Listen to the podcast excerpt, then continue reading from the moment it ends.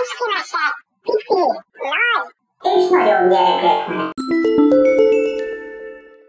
Kertész Erzsi, állatkávézó, előadja Gabi néni, tanítónéni. Fogadjátok szeretettel. Juhú!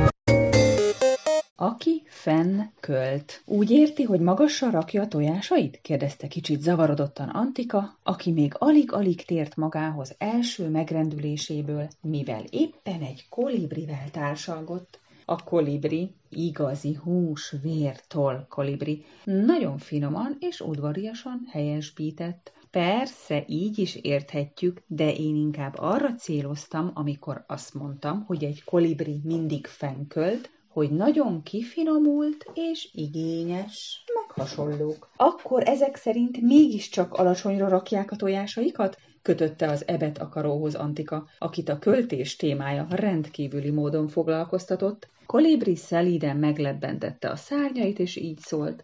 Ki, hova, ez ízlés dolga. Antika jóformán révületben volt, hogy ez a gyönyörű kolibri egyrészt megtisztelte jelenlétével a kávézót, másrészt autogramot adott neki, harmadrészt pedig megengedte, hogy leüljön az asztalához egy kicsit beszélgetni.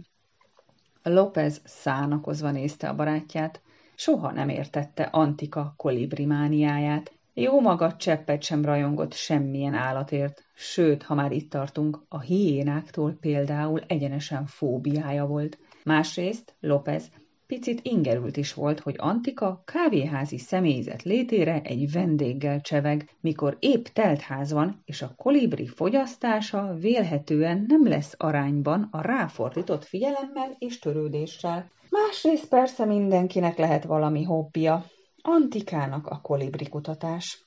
Ez is van olyan hobbi, mint bármilyen más. Ahogy López elhaladt az asztal mellett, Antika következő kérdése ütötte meg a fülét, és mondja csak, milyen érzés drága kőként ragyogni. López halkan felhördült. Hát ez azért mégiscsak túlzás. A kolibri azonban cseppet sem jött zavarba a kérdéstől. Gyémántként ragyogunk, helyesbített elnéző hangsúlyjal, de közismert becenevünk az, hogy repülő drága kő, és kérdésére válaszolva egészen különleges érzés így tündökölni, valamint ezer színben pompázni. Meghiszem azt, sóhajtott Antika, csodálatos lehet, Csodálatos, hagyta rá a kolibri, bár ez a szó meg sem közelíti azt a magasztos örömet, melyet akkor érzünk, mikor a szárnyunk milliónyi árnyalatban szórja szét a fényt a világba, mindenki boldogságára. Ó, hebegte Antika, hálás vagyok, hogy benézett hozzánk, és mesél nekem a maguk fajtájáról. Én magam is szeretnék kolibri lenni, de azt hiszem, erre nincs mód. A kolibritől távol állt, hogy elkeserítse Antikát, ezért talányosan ezt susogta. Mi kolibrik hiszünk a csodákban. Elegendő, ha magunkra nézünk, és tudjuk, csodák léteznek.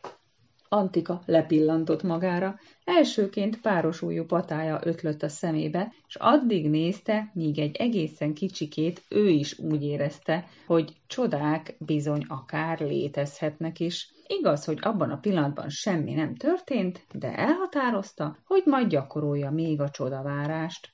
Most viszont fontosabb dolga akadt. Milyen udvariatlan vagyok, kiáltott fel, hiszen ön a vendégünk, én meg még ki sem szolgáltam, pedig tartogatok egy kis meglepetést arra az esetre, ha egy kolibri tévedne erre. Azzal elrohant. Kisvártatva egy bíbor színű orhídeával tért vissza, amit talpas pohárba állított, a virág kejhébe szívószálat és apró esernyőt tűzött. Cserében nevelgetem hátul a konyhablakban, magyarázta, úgy tudom, a kolibrik szeretik a nektárját. A kolibri bocsánat kérő mosolyjal félretette a szívószálat. Végtelenül kedves, lekötelez, fuvolázta, de tudja mi, kolibrik szívócsört használunk. Azzal szürcsölés nélkül belekortyolt az orhidea nektárba. Rendkívül ízletes, mondta elégedetten. Fás illat, virágos jegyekkel. Antika nemigen értette, miféle jegyekről van szó, de annyit az ő egyszerű elméje is regisztrált, hogy a becses vendégnek ízlik a nektár. Közben a kolibri meglepő gyorsasággal az utolsó cseppig kiitta a virágkejhet. Ez jó, kiáltott fel, mire Antika kicsit meglepve nézett rá. A kolibri csillogó szemmel kérdezte, tudna még egyet hozni nekem? Antika már futott is a konyhába, és a kis órideavokor mind a hat virágát leszüretelte, majd tálcára helyezte. Aztán visszaült a kolibri mellé, hogy újabb részleteket tudjon meg e különleges lények titokzatos és mesés életéről. Ha nem vagyok terhére, kezdte, meséljen még a fennköltésről, meg hogy ki finomul ki, mert azt nem értettem pontosan. A kolibri időközben felhajtott egy újabb kehelyjel. Most barátságosan elmosolyodott. Ej, barátom, azt úgy mondjuk, hogy kifinomult. Antika nem sértődött meg, tovább ütötte a vasat. Na és milyen érzés ilyen kedves, pici és apró lényként élni? Hát elég vacak, mondta a kolibri, és rárepült a következő kehelyre. Mindenki nagyobb nálunk, gyakorlatilag alig látszunk. Antika igyekezett kiköszörülni a csorbát. Na jó, de azért senki nem képes ilyen sebesen vertesni a szárnyaival, miközben iszik. Ez egészen különleges adottság. Pokoli fárasztó így inni, elhiheti, dünnyögte a kolibri. De a maga orhideája kiváló, öregem.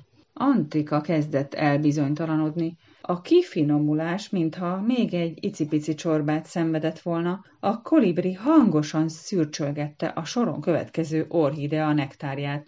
Jó hé, kiáltotta, mikor fenékig üritette a virágkelyhet, apró szemei lázasan csillogtak, majd egymással ellentétes irányban forogni kezdtek. Antika kétségbeesve kapaszkodott a sóvárgott idilbe. Kérem, meséljen még a maguk csodálatos mindennapjairól.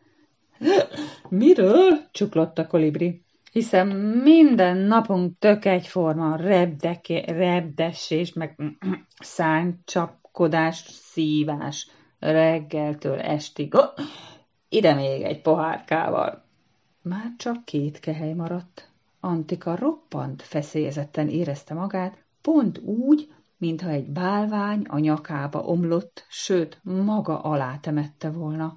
Ekkor lépett az asztalhoz López. Amint megpillantotta a virágkelyheket, azonnal ráförmett Antikára. Mivel itatod azt a kolibrit, te szerencsétlen? Ezt a különleges orhideát direkt kolibriknek szántam, magyarázkodott Antika. Nem tudom, mi lelte, olyan furcsa lett tőle.